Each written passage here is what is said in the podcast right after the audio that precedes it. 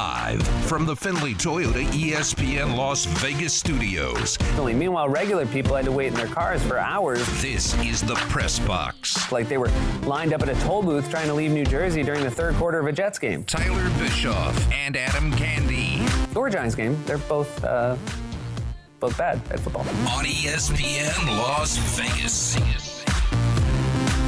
Ed Graney is out today.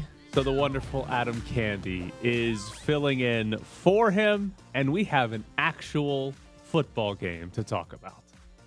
The first bite. Is Nathan Peterman going to take Derek Carr's job? And you know it's not an actual football game because Nathan Peterman threw 39 passes in it, and that could not possibly we, we happen. Need, we need, need more Peterman. We need more sample size on the Peterman football game. Uh, Peterman was 29 of 39, threw for 247 yards, also ran for 32 yards. Um, all right, Adam, how pumped were you about Nathan Peterman, or was that just me and Jared? I was pumped that Jon Gruden both said, quote, it was like a playoff game for me with the atmosphere of opening Allegiant Stadium, and then gave Nathan Peterman 40 plus dropbacks. That to me was just the absolute perfect way to have the Raiders play their first time with fans inside that stadium. Do you think that's a harbinger of the next time that the Raiders make the playoffs? I mean, yeah, that's that's fair. I mean, the only time they've made it since Derek Carr has been here, Derek Carr didn't get to play in that. Connor Cook got to play in that game. So yeah, the next time the Raiders are in the playoffs, it's somehow going to be Nathan Peterman taking the snaps at quarterback. So okay, should we should we make fun of Jon Gruden for the it was like a playoff game quote, or should we sort of let that slide as okay, he's just describing, hey, there were finally fans in their brand new stadium?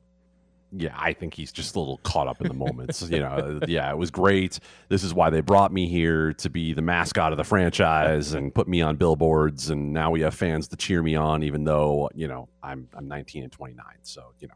By the way, I was uh, a little surprised that they didn't have a full crowd for that one. Like the announced attendance was just over fifty thousand. Like I, I mean, I know it's a preseason game, and hell, I spent most of last week saying it's going to be Nathan Peterman. You're not going to get to see Derek Carr or even Marcus Mariota. But I was just a little surprised given how everything was about. The atmosphere was so, it was like a playoff game and all that. They, they even had a ribbon cutting ceremony for a stadium that they used last year and has had multiple sold out events. They had a ribbon cutting ceremony. I was just a little surprised there wasn't a full crowd for that game. I'd add a couple things into that. First of all, uh, you know that, of course, season ticket holders are required to buy those preseason tickets, and there might have been some people who just decided to sink the cost and sit on the tickets and not sell them, and there might not have been enough of a market for people to buy them, considering the average resale price was pushing three hundred dollars a ticket to go watch Nathan Peterman throw the ball thirty nine times. I can't say that enough.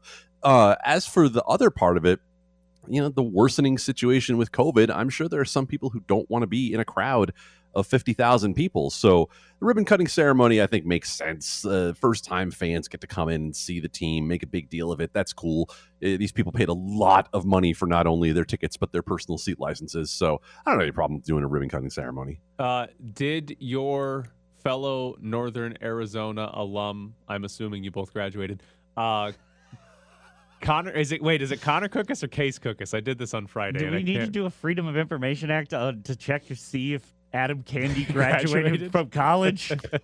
oh wait, that's the end of the equation. You're not sure about?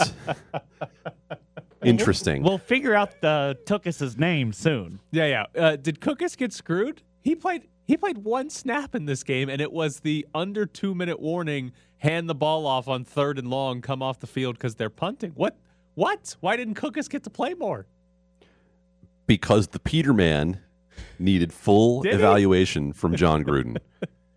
because now we can all speculate on, well, he wanted to see Nathan Peterman so they can trade Marcus Mariota. That's no. right. That's right. No. Oh Look at did you That's see not, he was he no. was 29 to 39. Ah, yes. Preseason stats, oh. the ambrosia of the gods. It was great. How, How wonderful that we can talk about what Nathan Peterman did against the ninth string Seattle defense. Hey, he threw five picks and a half. So anything above that against the progress. first team defense, yes. Anything above that's progress. I think if you extrapolate out ninth team, one interception, it, it comes out to he's down to about four interceptions and a half now. Uh, by the way, did you like uh, how offended Nathan Peterman was by being asked about that interception. like Nathan Peterman was not happy uh, to be asked about that because he clearly got blown up uh, through the line and got hit, and the ball was kind of floating up there. And he didn't really think it was his fault. Uh, but Nathan Peterman has a lot of chutzpah to be questioning anybody's question on him throwing interceptions. This is why I love Adam Candee. We've got chutzpah and we got cookus. So, okay, my favorite part of Cookus playing though is he comes in for one snap, hands the ball off, and then Derek Carr runs up to like congratulate him on the sideline, like, "Yeah, man, you did it. You played in a preseason game for one snap and you handed it off." All right, so let's take that Derek Carr point for a minute here. Um, so Tom Brady played in preseason week one. Patrick Mahomes played two series in preseason week one, and Jon Gruden sat anybody with a pulse in that game. Uh, that was nothing but second and third stringers, and mostly third and fourth stringers for the Raiders. You surprised that eh, that there were not at least some first teamers that got a little bit of run, considering that they only have three three preseason games? Yeah. So the, the ones that were the most surprising to me offensively, they didn't play Henry Ruggs or Bryan Edwards. And what that meant was John Brown, Zay Jones, and Willie Snead played the first series, offensive series, and then they were done. But we just had like a whole bunch of excuses about Henry Ruggs and Bryan Edwards not being good in their first year because their offseason was wiped out by COVID, because they got a bad draw in the offseason. They didn't get to learn, they didn't get to play, they didn't get to have any experience with the team in the NFL last offseason. And then in the first preseason game, neither one of them played a single snap. I was surprised by that because that was like, I listen, if you don't play Derek Carr, like that's fine. Like, whatever. It's a preseason game. We know what Derek Carr is, but we don't know what Henry Ruggs is. We don't know what Bryan Edwards is. Like, those are guys that they have to take big steps this year for the Raiders. Like, the, the offense needs a wide receiver to, at the very least, replace what Nelson Agholor did last year. And we we haven't seen from either one of Edwards or Ruggs that they can be that guy. And yet here they are not playing in the first preseason game of the year. I was, I mean, I'm a little surprised they didn't play just because it's not like they're proven, hey, that's a good NFL player that doesn't need any more work, doesn't need any more time on the field. That's all they were begging for last year or complaining about not having last year. And then the first chance they get, yeah, it would have been with Nathan Peterman, but you could have put him out there anyways. You can still get some reps. I mean, Johnathan Abram played. He's apparently going to be a starter. We know Johnathan Abram played because he hasn't been very good. He's got to get a lot better but so does Henry Ruggs and Bryan Edwards. And it's a little more fluid, I think, with Johnathan Abram and Clelin Ferrell playing as opposed to Ruggs and Edwards, because there was this idea out there, I think, for Jon Gruden that you're not playing first teamers in this game. Well, yeah, you have Henry Ruggs and Bryan Edwards as first teamers in part because of necessity. Like, like you don't have a lot of options if you don't play those guys as your first teamers because the rest of the guys you have are clearly not starting wide receivers Whereas you went and drafted safeties this year to try to overlay or help Johnathan Abram, and Clelin Ferrell is listed on the second team. So also, we heard plenty, plenty last week from the Raiders specifically, and then through the beat writers to not trust that depth chart that we saw thrown out there, right? Well, it's come on. I don't even know who's on that depth chart they followed that depth chart yeah. pretty closely in terms of who played and who didn't. And the idea that Clelin Ferrell, the number four pick in the draft from a couple of years ago, had to run out there with the second team, it tells me a couple of things. First of all, I actually think it's not the worst thing in the world for Jon Gruden's thoughts on talent evaluation because it tells us that maybe there's at least some realism from them about the fact that okay, yeah, you know what, they're not where we need them to be. Johnathan Abram and Clelin Ferrell are not where we want them to be starting this season, so we have to give them some reps. But then you look on the other side with Ruggs and Edwards, and they didn't do the same. So it's hard to figure out. Yeah, very strange because it, that's how they played it. They've had a lot of high draft picks struggle over the last three seasons, and defensively they played most of those draft picks that have struggled, mainly Abram and Clelin Ferrell. They they played those guys in that first preseason game, even if it was just you know for the first part of the first quarter. They still put them out there, but they've also had guys that have struggled on offense, mainly Henry Ruggs and Bryan Edwards, and they didn't play them. It's it's it's just very strange that we're seeing like, hey, Henry Ruggs is being treated like this, you know, number one wide receiver on the team, which technically he is by the depth chart, but we haven't seen him do that. It's the exact type of player you would think they would want to get out there. Now, they play this week. They're in Los Angeles against the Rams. Uh, Derek Carr said last week that it's just up to Jon Gruden how much he plays, and that since Gruden's been here, he has he's played just like what a couple of series in the preseason. Do we see any of the first team offense this weekend against the Rams? That would stun me if you don't see at least the receivers, because as we said, there are only three preseason games this year. Uh, you need some method of evaluation against a defense that isn't yours. Even if your defense was good, you could say that. You need to see how other teams react to your guys and how your guys react to other teams. And so when it comes to Ruggs and it comes to Edwards, those guys in particular need to be out there. Um, Derek Carr, as you mentioned, it doesn't really matter. Marcus Mariota, it doesn't really matter. These guys have been starting quarterbacks in the league for years. So I don't care if Derek Carr gets one throw, one series. It, it really doesn't matter anything to this team in the long run. But when it comes to how are our essential, what are we going to call them? One and a half year guys like Ruggs and like Edwards performing? You got to see something against uh, one of the best defenses in the NFL, right? Like, isn't this the week that you want to see it?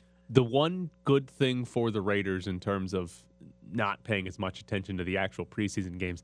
They are going to have the joint practices with the Rams this week. So presumably they're going to see Henry Ruggs and Bryan Edwards go against the Rams' top defense. And so maybe there's a, some logic there if they don't play in this preseason game either that, hey, we saw them play the Rams' best defensive players in the week leading up to it in a joint practice, and that's more important. But at the same time, there's still the element of hey, do it in a game, not just in practice and all that. But yeah, I mean, I I would have thought they played in that game. I would have thought Ruggs and Edwards were in that game at least for a series, but we didn't even see that. So it's it's a strange thing to do right now, and I don't. I, I guess it means they're very high on Henry Ruggs actually being the wide receiver number one and and not Nelson Agholor 2.0 and John Brown or Willie Snead or something like that this year. All right, coming up next, we will get into Major League Baseball because I think the Oakland A's stood us up. Two and one, and that's hit in the air out to deep left field. Peralta's going back. He's looking up. This one is gonna go. Welcome back, Fernando. For the third time this year, he homers in his first at bat off the injured list, and the Padres take a 1 0 lead here in the third. The 2 0 changeup to Fernando is hung and hit in the air out to deep left field again. Peralta going back. He's at the wall. It's going to go. Another one for Fernando. And the Padres are back in front 2 to 1, and we are out of words. He swung on and lined right back up the middle into center field for a base hit. Caratini has scored. Grisham's coming in right behind him. 6 to 2 Padres, and it has been Fernando's return. It is much less fun to play Padre highlights when Ed Graney is not here. Uh, but this week, this is your last week to get entered in the Star is Born contest over at our sister station, Raider Nation Radio. You have until Friday, but go to lvsportsnetwork.com and submit a one minute audio file. The morning tailgate with Clay Baker will play some of those on air. And then next week, starting next week, there will be voting that opens up and the top 10 are going to be posted. There'll be a second round until we get to a winner, and the winner will get to be on air with Clay Baker on the morning tailgate. So this is your chance to get on the radio over on Raider Nation Radio. So go to lvsportsnetwork.com, find the Star is Born uh, graphic, click on that, and that's where you can upload your one minute file. Now, in Major League Baseball, something that did not happen on the field of play, hell, didn't happen at all is Dave Kaval, the president of the Oakland A's, did not come to Las Vegas. He came to Vegas about four times in a month and a half over the course of this summer, leading up to last month's uh, Oakland City Council meeting about giving them public money, about coming to an agreement on how the A's could build their new ballpark with some help from the city. Uh, and Dave Kaval was supposed to come this last week to Vegas. Mick Akers reported he did not end up coming to Vegas. We didn't get any shots of Dave Kaval at a sporting event here, like a Golden Knights playoff game. Uh, so are we done for? Are we dead? Is it is it officially we were just used as leverage until they got something out of Oakland? Gotta say, Tyler, I feel so much more comfortable going back to the role that I've known Las Vegas as for all of these years as the bridesmaid, as opposed to Mark Davis actually following through and bringing a team here. I mean, look, this is what we've been doing forever. Uh, Las Vegas has always been the market that has been used. That's why it was so shocking that the Raiders actually followed through once they got their $750 million. And that's the important part to keep in mind here, right? $750 million in taxpayer money that was pushed through with the political might of Sheldon Adelson. Uh, that's not happening in terms of money or in terms of political will for the Oakland A's. And if the Oakland A's aren't getting that, then they have no reason to move out of Oakland to come here. Adam, I don't even feel like the bridesmaid. I feel like the stripper that the groom flirted with the night before the wedding. That largely is probably from whatever you consumed over the weekend, and I'm not surprised. so what I what I do think is interesting is the money part there because we did give the Raiders seven hundred and fifty million dollars to build a stadium, and that to me is the key. It's very hard to turn down a big chunk of public money, especially when you don't have another offer somewhere else. And in the case of the A's, it's the exact opposite of what it was in the Raiders. The Raiders did they didn't have that option in Oakland. Like they were not getting public money in Oakland for a new stadium, so $750 million was was better than zero. And in the case of the A's, even though Dave Kaval came out and said what Oakland offered them, what their offer sheet was, what that wasn't good enough for the A's, it was still $495 million in public money that the A's would get to build their ballpark. And we're not we don't have that. There is ne- there's never been any discussion of that. The only discussion we've had is the rj had the report that multiple people in the nevada state legislature didn't have the appetite to give any more public money to a major league baseball team. And that to me is the key. So even when dave kaval was like well this $495 million because they were looking for 855 he's like well this isn't enough. We don't agree to this term sheet. Like this is not this is a no vote on what we want even though they voted yes on giving the money.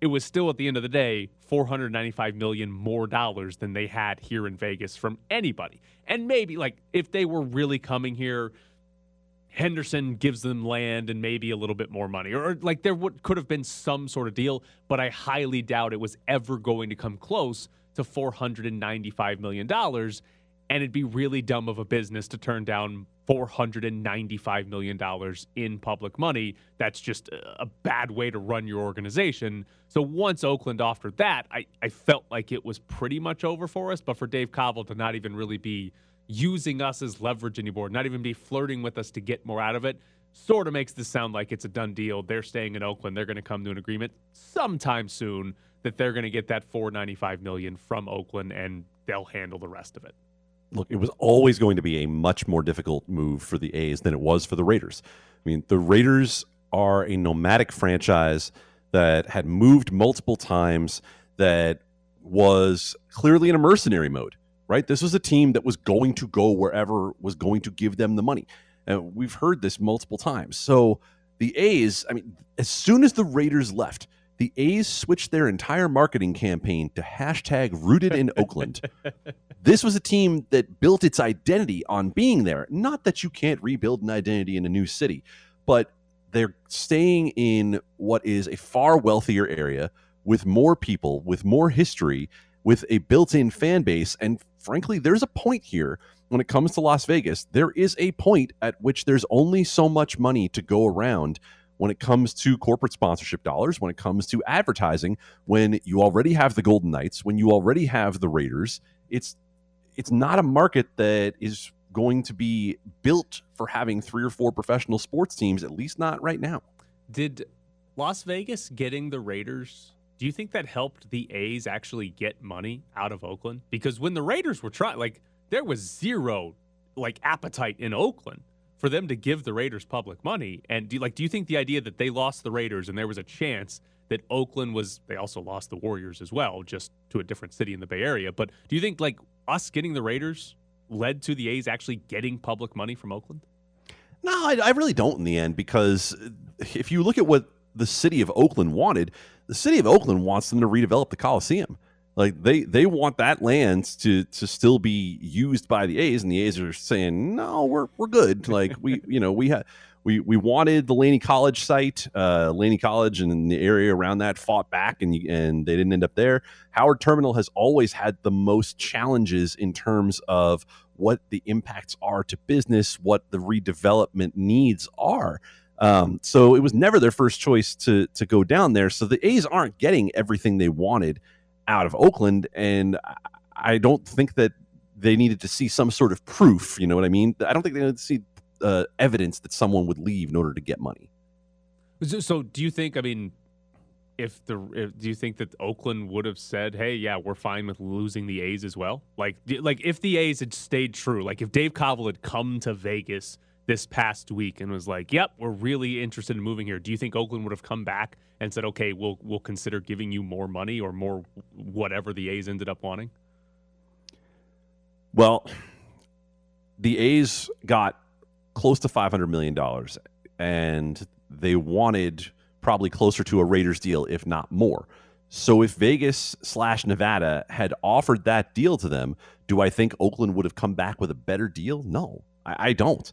And again, there are people that I would suggest following closely on this. Tim Kawakami uh, from the Athletic, uh, uh, Mark Purdy, who used to write for uh, for the San Jose Mercury News. Like those guys have been following this forever, and they know the ins and outs when it comes to the city of Oakland. Uh, but I, I have never seen anything from the city of Oakland that has shown a willingness to do the things that Nevada did. Uh, what team uses this next as leverage? Like who's got a bad ballpark or stadium or arena that that needs an upgrade that is going to use us next? God, I'm so disappointed that Sacramento got a new arena for the Kings, uh, even though that was like five years ago. Um, yeah, that that's that's the one. It's it's it's got to be the NBA, right? Uh, It has to be someone who's looking to upgrade when it comes to professional basketball. Because if you look at what could come to Vegas, the NBA makes by far the most sense. How how what happened to the Pelicans? Weren't they? Are they still trying to get a new arena or something like that? They played. I uh, have I have not followed that situation closely, uh, but uh, yeah, I, I would be surprised if uh, if, if they were a viable option. I'm, I'm making it the Pelicans, and we're going to get uh, photoshops of Zion Williamson in fake jerseys that say Las Vegas on it, and that's going to be how the Pelicans leverage their way into money out of the city of New Orleans or the oh wait Oh they're my not God. counties, the parish, whatever parish they're in in Louisiana. yeah, here's the here's the part about that that would be the cruelest cut to me. Bringing Zion here to play right in front of me, Oh, here's the Knicks, but fan. not for the Knicks. Oh boy, oh Jesus! Listen, if you he- brought up the you brought up the Pelicans. yeah, yeah, but you brought up well, he's got to be a Knick in five years or whenever You brought up the Pelicans and is. Zion. You knew exactly what you were walking into. Is it bad that I kind of hope the Pelicans move to like Nebraska so that way the NBA continues to have the stupidest names of like teams in locations? wouldn't they be stupid here? Technically, yeah, all right, fair enough. I mean, like We are landlocked. yeah, any, anywhere that's not by the ocean or, or the Gulf of Mexico is going to be stupid to be called the Pelicans. So what we'll about the? Uh, but what about the terrifying mascot? oh god, what- the baby, the Yeah. king cake? Well, he can. That's go, why I want them that's, here. No, that's a New Orleans only thing. So the, the No, the I, I, I baby but can stay. but we we party here too. I, I want to see you having to deal with the that with the baby cake. That is the worst of all mascots. That thing is a disaster of a mascot. Coming up next, Case Keefer joins the show. First down and 10 at the Seahawks 46 yard line. Regis back in and hit on the release, and it's intercepted. Peterman was hit on the release, and the Seahawks come up with the first turnover of the game back on their own 29 yard line. Joining us now from the Las Vegas Sun is Case Keefer. Uh, so, Case, did you learn anything from a football game in which Nathan Peterman played almost the entire game? Oh man, poor Nate Peterman. Uh, we, we come in with his lowest point of the game, and now uh, kind of a uh, low key shot at him there. Um, I, I think you always learn a little bit, but you, you take it with a, a, a grain of salt, of course. Um, it was far from a full squad for the Raiders, but but they did some good things, and uh, as you've uh, kind of alluded to, maybe uh, th- there were some bad things as well. Did uh, Case Cookus or Connor Cookus, one day I'll remember his first name, did he get screwed only getting to play one snap? Uh, you know, I, I I thought that was a little bush league. I mean, Case Cookus, uh, yeah, well, one snap, a handoff. He looked really crisp on, on that handoff. I don't even remember who it was to, to be honest. Maybe B.J. Evans. Um, I would have liked to have seen a little more of him, but you know, in fairness, only two practices. I know he'd been with the Vikings before and even ran with their starters when the whole room got COVID. So I guess that's that's what it's going to take for him to get some uh, looks with the Raiders as well. You, you you put some respect on Case Cook's name, Tyler Bischoff, not only because he is a Northern Arizona legend, but because he shares a name with our guest. You could at least do that much. Yeah, yeah. Case is, is it? It's Case. Okay, all right. I, I can't. I, I think it's Connor Cook is stuck in my head every time I think of Case or Connor Cookus because it's it's like the same name. Yeah, I mean, I, I've never disrespected the, the uh, famous Golden Knight Bischoff, whose first name I honestly can't. J- Jake Bischoff. So You just I did! You, to, uh, You just extend the same did! You just did disrespect him. yeah, that's true. Okay, In the best we're possible even. way. Unbelievable. Well, at least you remember loved- the last name. That's the only key here is remembering the last name. That's what's important here. Um, were you, Case, surprised at all that we didn't see Henry Ruggs or Bryan Edwards play in this game, but we did see Johnathan Abram and Clelin Ferrell? Um, I was a little surprised by Ferrell, maybe. Edwards, I could, I could have thought maybe he'd play too. I, I figured they'd sit Ruggs.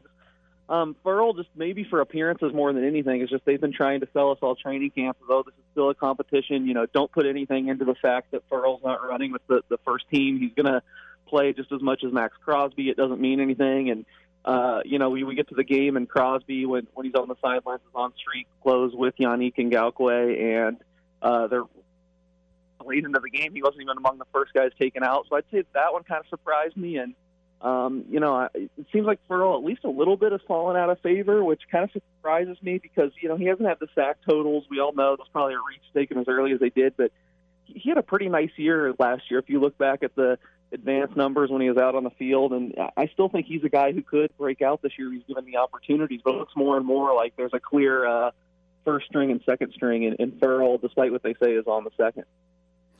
What about the offensive line, the rebuild that went on there? We didn't get a lot of look at the new guys, but we at least did get a little bit of Alex Leatherwood out there. Yeah, th- this is uh, one where I, I'd also really wouldn't jump to conclusions. I think they played what two, maybe three series, and the big names were, were Andre James and Alex Leatherwood. Getting to see both of them, um, you know, I've seen some people just you know kind of rush to praise them and oh, they look great. Uh, I don't know. Obviously, I, I, I'm not a coach and I haven't rewatched the film, but I was trying to kind of key in on them since they were the two offensive starters in. And you know, while they didn't do anything terrible, but I don't think there was anything to say like, okay, now we don't need to be worried anymore. We know these uh, spots at, at center and uh, right tackle are cleared up. Uh, I know uh, um, our, our friend Mike Grimala at one point, who I was sitting with, pointed out that Leatherwood uh, kind of blew a block. I saw another time where his footwork wasn't perfect. So you know, I'm not saying it's any reason to be concerned. I just I wouldn't give him a an A plus grade. And then I mean, the very first play of the game was a sack uh, up the middle um, from pressure up the middle, where Andre James should uh, you know either probably have helped there or or been more. Uh, communicable. Um, so, you know, th- th- there were some good things and bad things. I mean, they did score in the opening drive, and it seemed like they got better as the game went on. But, you know, I'm not ready just to say, oh, the offensive line issues are solved because uh, the two new guys had a great game. When I don't even know if that's the case. Uh, overreaction by Jon Gruden to say it was like a playoff game. Uh, I, I think so. You know, this is a classic, classic Gruden. Um, you know, he he tries to uh, amp things up a little bit, goes goes a little too far. I think sometimes he gets uh, you know a little, a little too much heat for it when he's clearly uh, you know saying these things ha- halfway in jest or, or tongue in cheek, and uh, I think he was just reaching for something there. And uh, I, I do think he was enjoying the atmosphere. You could tell. But yeah, playoff game, uh, not quite. I haven't seen many playoff games that are uh, Geno Smith versus Nate Peterman.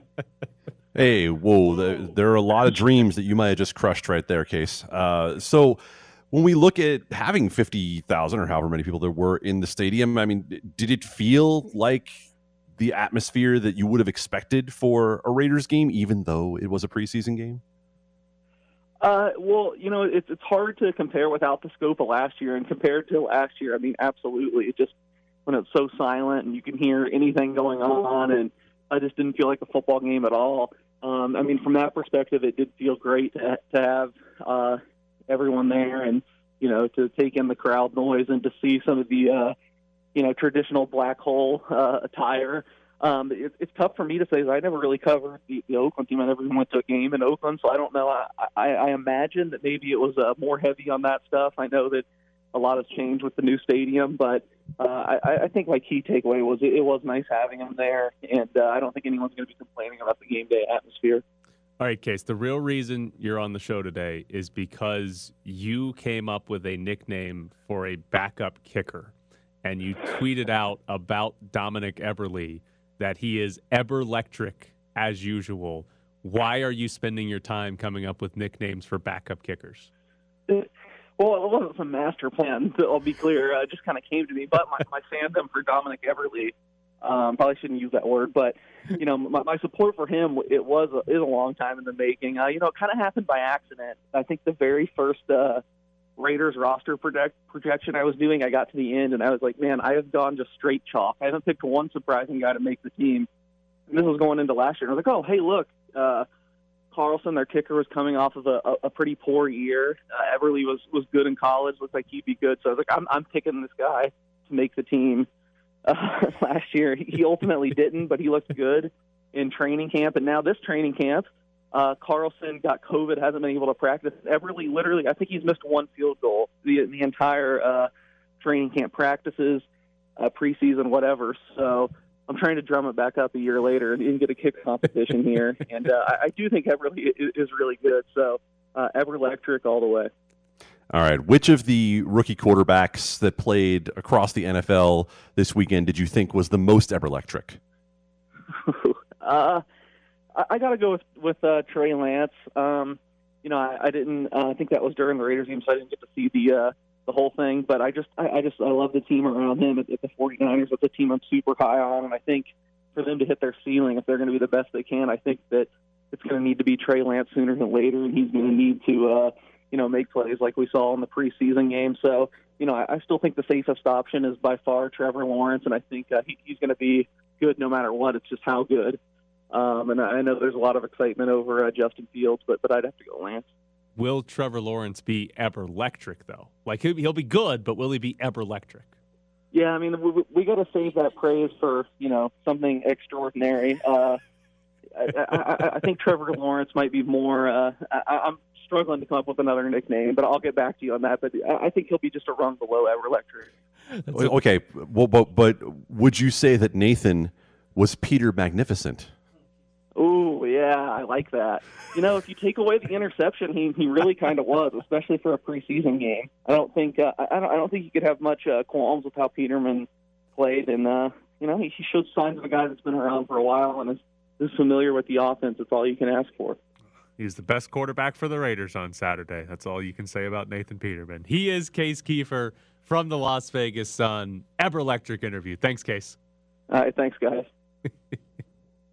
I love that so much. Like I have clearly attached the fandom to Jake Bischoff, but it's very clear why I've attached the fandom to Jake Bischoff. For Case to be hooked on to the backup kicker, it's I, I respect it. It's it's a futile endeavor, but I respect it. Also, the fact that he gave him a nickname, you asking that question just shows that you have never had to be a beat writer covering a team where you're trying to find something to keep yourself interested in like hour seven at the stadium when Dominik Eberle is coming on. Hey, he's he's been the kicker the whole time. It's the Carlson. Listen, as long as he can make the field goal from inside of 25 yards, he's got a chance to be Jon Gruden's kicker. Lead the team. Oh yeah, scoring. I mean, look, you you don't need to have a, a, a Seabass leg to kick for Gruden because he's never going to kick from back there. Gruden actually went for it twice, I think, on fourth and fourth down in that game. Granted, yeah, still these, these, games don't count. He still kicked a field goal from inside the five and another one from I think the eleven yard line. So he still he still showed some little bit of all right, let's just kick it here and take the points. But he went for it at least once. Well, it's a playoff game. Coming up next. Oh, Jesus Christ. Coming up next. Trevor Bauer has a court hearing today. Also, Trevor Bauer thinks he's the victim.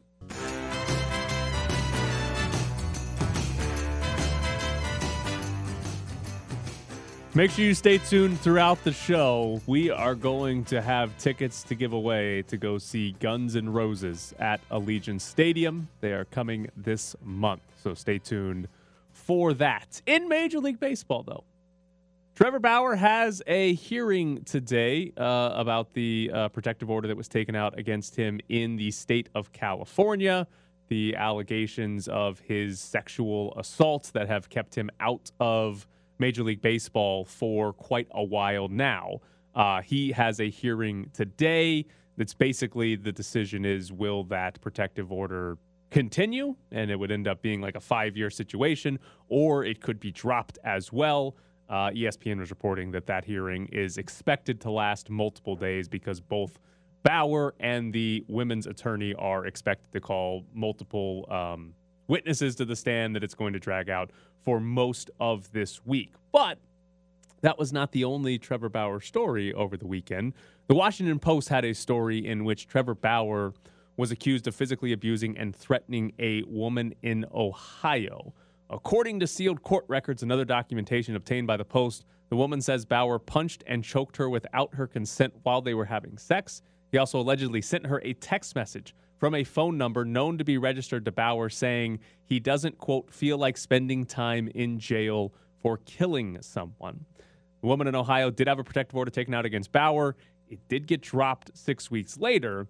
Uh, what I find to be the most interesting about all this, though, after that Washington Post story comes out, Trevor Bauer, for the first time since any of these allegations from either woman came out, decided to tweet. And what Trevor Bauer tweeted was him ripping the Washington Post, saying that they were publishing defamatory and false information about him. And I cannot Wait. believe that Trevor Bauer thought he was the victim. The guy who is, he's not playing in Major League Baseball, even though he's got a 30 plus million dollar a year contract right now. He's not playing because he's been accused of strangling a woman until she was unconscious while having sex and then continuing to have sex with her. He is mad that the Washington Post went and talked to other women in his past and eventually found, oh, somebody else has taken out a restraining order against Trevor Bauer. And he's mad they published that story and he came off complaining like he was the victim of the Washington Post looking into his past. I know it's Trevor Bauer. I can't believe the first thing he said since all of this is his is him complaining that he's the victim. You, if you can't believe it, then you haven't been paying attention to Trevor Bauer. and I don't mean that in a sarcastic way, because him attacking the media as a response is perfect. Absolutely perfect for a guy who has never accepted an ounce of responsibility in his life for anything that anything anyone has ever thrown at him. For a guy who has consistently, consistently demeaned and harassed women in media and online it makes perfect sense that he would try to go find a way to blame somebody else. And he is doing exactly that by going after the media, big air quotes on the media. So if he's going this direction, it shouldn't surprise anyone at all.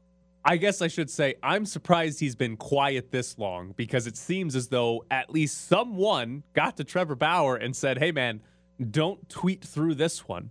And that lasted until this weekend when he decided to tweet through the restraining order in Ohio being made public. So maybe I should be saying I'm surprised he made it this long without tweeting or saying anything stupid. And a congratulations to whatever lawyer or agent got him to not say anything for like over a month now.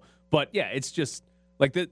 This is what Trevor Bauer is, and I, I, I the, so what's going to happen this week is this hearing is going to happen in California. Has nothing to do with what happened in Ohio. That was just a, a story that came out with the Washington Post. But the one in California, this hearing is going to happen. And again, it could the restraining order could just like end up getting dropped here. You could still potentially have criminal charges because the this is still being investigated uh, on a criminal level, but nothing has come from that. He hasn't been charged, hasn't been arrested or anything like that. But it could get dropped, and then Major League Baseball would have a decision of okay like he doesn't even have this restraining order against him anymore. There's been no criminal cases. What does Major League Baseball do with him then? From that story that Jeff Passan and a few others at ESPN wrote, it sounds like nobody expects him, regardless of what happens this week. Nobody expects Major League Baseball to like take him off the, you know, their commissioners, or their administrative leave list. Even if this is completely dropped this week, he would still not play for the Dodgers, not play for anybody the rest of this year. Major League Baseball doesn't want him playing. The Dodgers, if we trust the reporting that we've seen, yeah. the players themselves don't want him playing. Nobody wants Trevor Bauer back. Like, th- look, this is a professional sports organization in Major League Baseball that has put up with men who abuse and harass women for a long time. We have spent the entire past year talking about the Jared Porters and Mickey Callaways of the world and how they have essentially been either serial predators towards female reporters and employees or how they have specifically harassed certain people. And even that was not enough to push Trevor Bauer out. So, what else do we have on Trevor Bauer that we know? Well, we know that Trevor Bauer got traded from the Cleveland Indians because, like a petulant child, he fired a ball out to center field when he was getting taken out of the game. Terry Francona was done with him at that point. We know he missed a, a playoff start because he cut his hand uh, working on a drone. So, like, what is it that Trevor Bauer has ever done that has shown you that he cares about anybody or anything other than what he wants when he wants it? He is a blight on the game, and even someone as blighty himself as Rob Manfred can figure that out. Uh, one other detail on the the hearing that he's going to have. Uh, ESPN talked to a lawyer who's represented uh, sexual assault victims before, and here's just something he said because Trevor Bauer is not expected to uh, answer any questions at this hearing, even though he's going to be called as a witness. But this is what the lawyer that ESPN talked to said. Let's just assume he's innocent here and he wants to clear his name. The quickest, most effective way to do that is to come into this hearing and lay it all out there. But he's but he would now be running the risk of maybe he's saying something that he admits to something or somehow hurts him in a criminal case. There's way more at stake here than some restraining order. So there's clearly some something on Trevor Bauer's side where they're looking at this as it being much more than just hey this restraining order being dropped or being made uh, a five year deal after this week going on here. So that that hearing's going to go on throughout the week. We'll figure out what actually happens here with Trevor Bauer in California. But yeah, I don't think he is going to play again this year. And sports is the land of second chances, but I don't it's hard to see Trevor Bauer. He might be the one that doesn't actually get that chance even after this, even if he's found to be completely innocent next year with another team. Whoa, uh, second chances is one That's- thing. that's This true. guy is w- this guy is well past his second chance at this point. Yeah, that's a fair point. Yeah, what are we? We we do seventh chances sometimes, don't we? The nation of seventh chances. We believe in that. After about the sixth time, you got it figured out.